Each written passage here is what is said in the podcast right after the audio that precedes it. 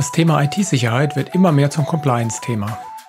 Aufgrund der akuten Bedrohungen im Cyberraum haben die Europäische Union und ihre Mitgliedstaaten in letzter Zeit immer strengere Vorschriften zur Cybersecurity verabschiedet. Auch die Behörden haben das Thema auf dem Schirm und verhängen immer häufiger empfindliche Geldstrafen, wenn gegen Vorschriften zur IT- und Datensicherheit verstoßen wird. Unser Thema heute? Geschäftsführerhaftung bei Cyberangriffen. Was kommt da auf uns zu? IT-Sicherheit für die Ohren. Der Expertenpodcast rund um aktuelle Cybersecurity-Themen. Von Sophos.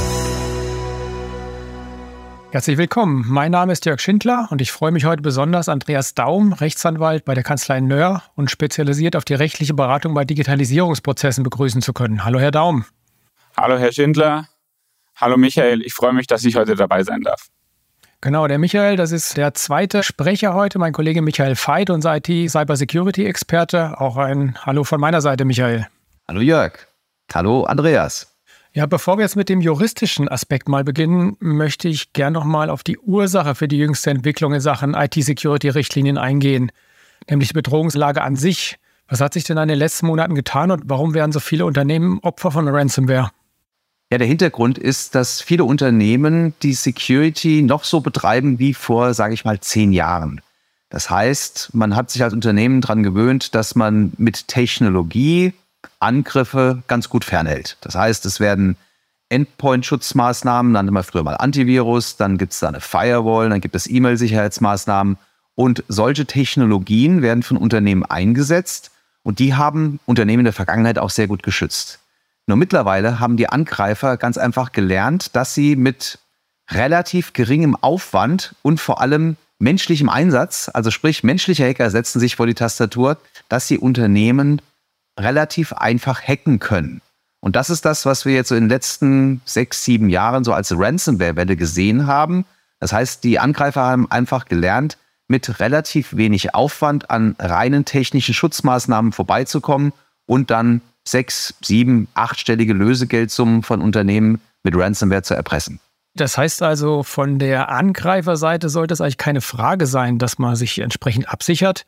Jetzt sorgen ja auch schon viele neue Gesetze zusätzlich dafür, dass diese ganzen regulatorischen Dinge sehr viel strenger und komplexer geworden sind.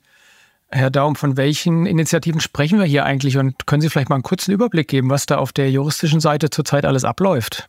Ja, ich denke, der Bereich IT-Sicherheit ist im regulatorischen Bereich gerade sehr im Fokus. Wir haben letztes Jahr am 14.12.2022 3 neue Rechtsakte auf dem Level der Europäischen Union bekommen, die IT-Sicherheit in Europa ganz neu aufstellen werden. Und diese 3 Rechtsakte brauchen teilweise noch eine nationale Umsetzung, aber sie zeigen, dass die IT-Sicherheit in Europa jetzt ganz streng reguliert wird. Wir haben einmal den Digital Operational Resilience Act, ein Rechtsakt, der sich ja an den Finanzsektor richtet und konkrete IT-Risikomanagement-Maßnahmen vorgibt. Wir haben ganz prominent die NIS2-Richtlinie, eine Reform einer Richtlinie von 2016, die auch nochmal sich an weitere Sektoren richtet und eine ganze Reihe von privaten Unternehmen betrifft. Und wir haben die Richtlinie über die Resilienz kritischer Einrichtungen. Das heißt, wir werden bald auch ein nationales Gesetz zur physischen Cybersicherheit haben. Das alles ja steht im Kontext der Bedrohungslage, die der Michael gerade schon angesprochen hat. Und wir sehen im Vergleich zu den gesetzlichen Aktivitäten in den letzten Jahren hier eine deutliche Verdichtung und ja Erweiterung der Pflichten. Das heißt, Cybersecurity ist gerade ganz oben auf der politischen Agenda und sollte angesichts der Bedrohungslage auch bei den Unternehmen ganz weit vorne sein. Und eine der großen Neuerungen, habe ich jetzt gelesen, bei der aktuellsten Initiative ist ja das rechtliche Vorgehen gegen die Geschäftsführung bzw. auch Vorstände bei Cyberangriffen oder Verstößen gegen IT-sicherheitsrechtliche Vorschriften. Was kommt da auf die Geschäftsführer zu und was kann im schlimmsten Fall denn für die Verantwortlichen passieren? Ja, zunächst einmal treffen die Auswirkungen eines Cybersicherheitsvorfalls das Unternehmen. Das kann von einem Reputationsschaden über behördliche Untersuchung auch zu Bußgeldern führen. Natürlich können die Konsequenzen aber auch den Vorstand treffen, etwa in Form einer persönlichen Haftung und Schadensersatzansprüchen. Im deutschen Recht haben wir die Pflicht des Vorstands und des Geschäftsführers, ja, angemessene Sorgfalt anzuwenden. Und diese Pflicht, ja, diese weite gesetzliche Pflicht, die konkretisiert sich durch die gesetzlichen Pflichten zur IT-Sicherheit. Das heißt, der Vorstand muss dafür sorgen, dass das Unternehmen sich ja legal verhält, dass es sich an Gesetze hält, dass es sich auch an IT-Sicherheitspflichten hält. Und wenn ein Vorfall die Konsequenz daraus ist, dass sich ein Unternehmen nicht an diese Pflichten gehalten hat, dann ist theoretisch auch der Vorstand mit in der Haftung.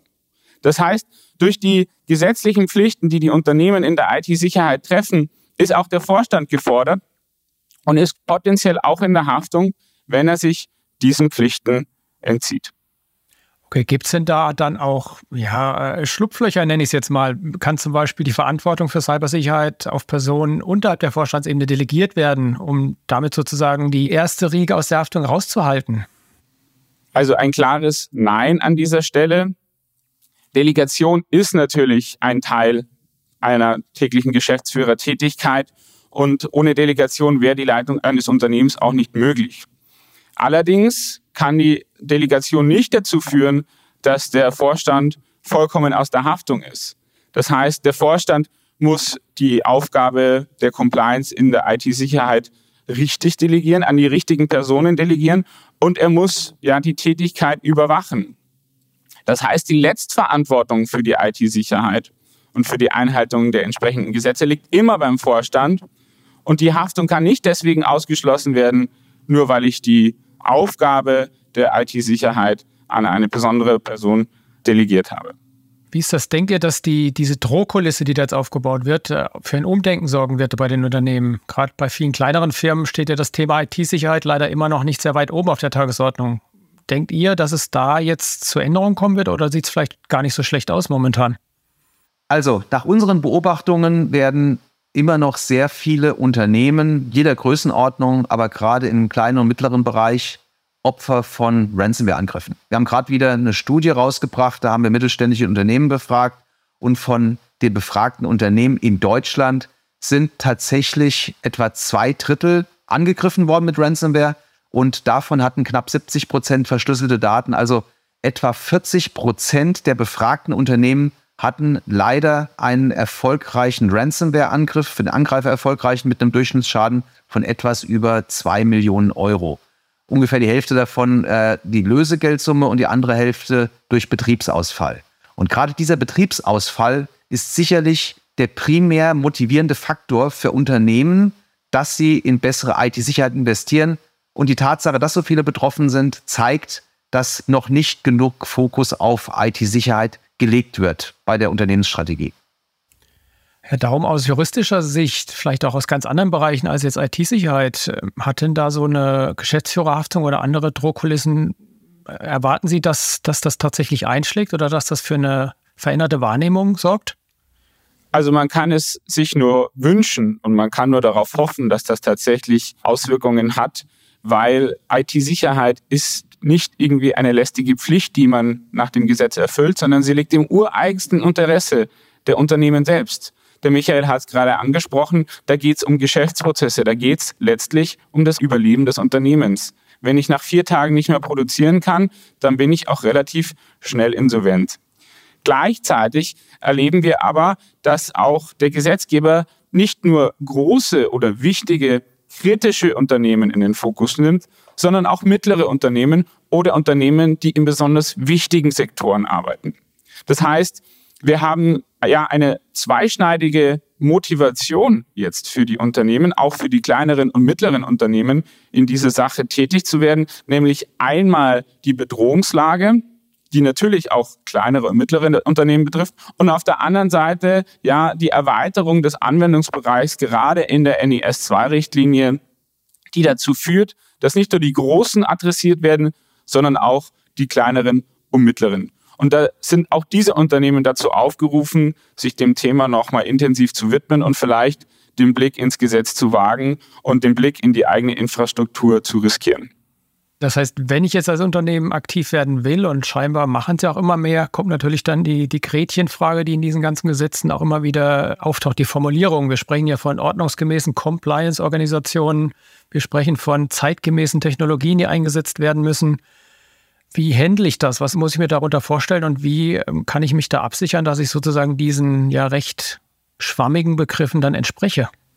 Das ist richtig. Das Gesetz verwendet in seiner Sprache keine konkreten Maßnahmen. Es schreibt keine konkreten Maßnahmen, die das Unternehmen treffen muss, sondern es spricht ja in allgemeinen Begriffen und spricht in der Regel von angemessenen technischen und organisatorischen Maßnahmen nach dem Stand der Technik.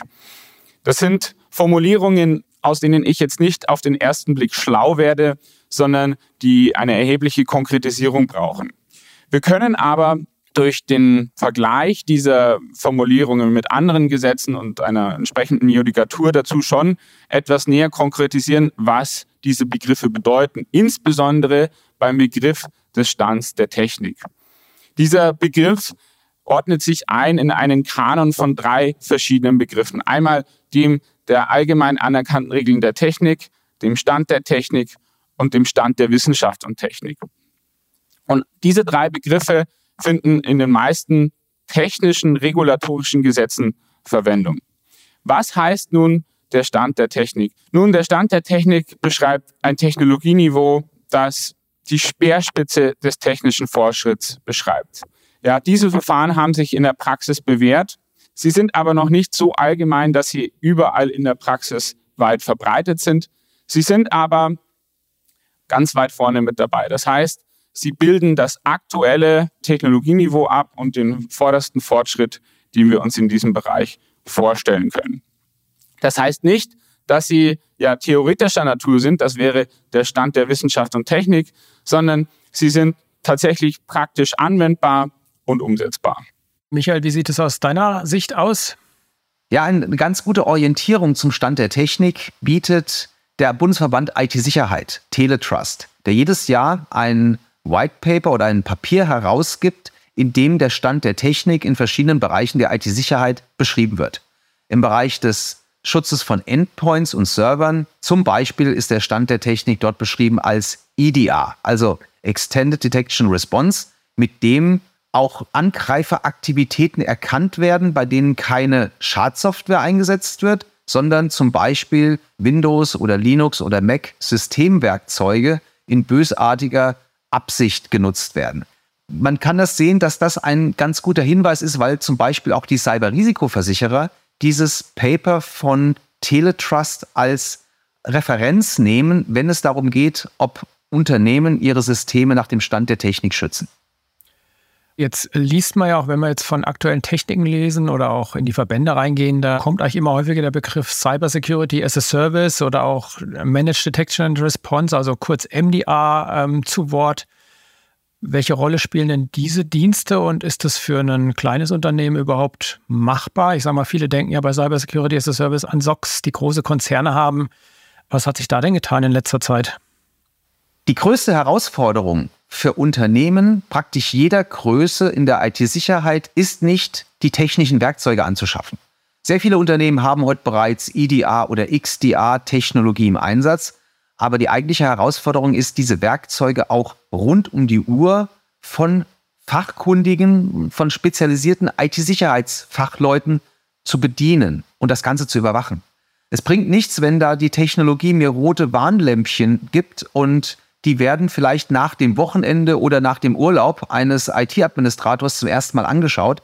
Ich brauche stattdessen absolute Sicherheitsspezialisten, die auch schon schwache Signale, die ihnen die Technologie liefert, sofort, wenn die eintreffen, analysiert und wenn sie feststellen, dass ein Angreifer die ersten Schritte geht, auch sofort reagiert. Also nicht erst nach dem Wochenende, sondern tatsächlich rund um die Uhr. Und weil die meisten Unternehmen dieses einfach personell nicht leisten können und kein eigenes SOC, also Security Operations Center haben, mit den entsprechenden Spezialisten, ist es für die meisten Unternehmen wirtschaftlicher, das Ganze einzukaufen.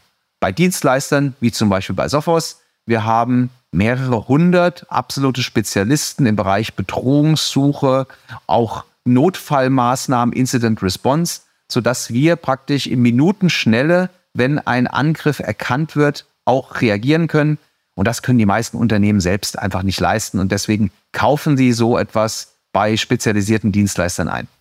Okay, dann abschließend vielleicht mal noch eure Einschätzung, ob denn jetzt diese neuen Gesetze und die größere Druckkulisse bezüglich der Strafen, ob das der richtige Hebel ist, um da weiter nach vorne zu kommen oder ob es auch noch andere Dinge braucht, damit gerade im KMU-Bereich es nicht weiterhin heißt Business as usual. Wie schätzt ihr die Lage ein? Aus unseren Gesprächen mit Unternehmen nehmen wir als allererstes mit, dass die Unternehmen daran interessiert sind, dass sie weiter produzieren können. Dass nicht aufgrund eines IT-Sicherheitsvorfalls das Unternehmen, die Produktion lahmgelegt wird. An nächster Stelle ist meistens der Wunsch der Unternehmen, eine Cyberrisikoversicherung abschließen zu können. Und auch dort haben die Versicherer gerade die Anforderungen massiv verschärft in Bezug auf die Systeme, aber auch die aktive Bedienung von IT-Sicherheitssystemen.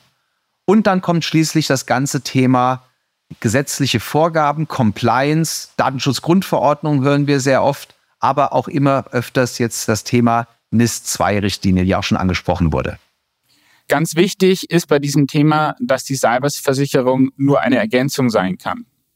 Das Gesetz und auch die IT-Sicherheitslage geben uns ganz klar vor, dass wir das Thema Cybersicherheit in den Fokus rücken müssen und uns selbst darum kümmern müssen als Unternehmen.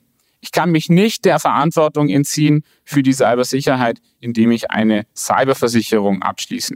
Im Übrigen würde ich auch keine Cyberversicherung bekommen, weil die Versicherer, wie du richtig ansprichst, Michael, auch einen genauen Blick darauf werfen, wie das Unternehmen in diesem Zusammenhang aufgestellt ist. Okay, das war doch ein gutes Schlusswort. Cyberversicherung ist vielleicht auch nochmal ein gutes Thema tatsächlich für einen neuen Podcast, aber das würde jetzt hier zu weit führen, sicherlich eine Geschichte für sich. Deswegen erstmal soweit. Vielen Dank, Herr Daum. Vielen Dank, Michael, für eure Ausführungen. Wer sich jetzt noch näher in IT-Security-Themen einlesen möchte, kann das unter www.sophosblog.de tun. Auch über Themenvorschläge und Anregungen für den Podcast freuen wir uns natürlich immer. Einfach eine kurze E-Mail an podcast@sophos.de und damit auf Wiedersehen und bis zum nächsten Mal. Wiedersehen. Vielen Dank. Sie hörten eine Folge von IT-Sicherheit für die Ohren. Der Podcast von Sophos.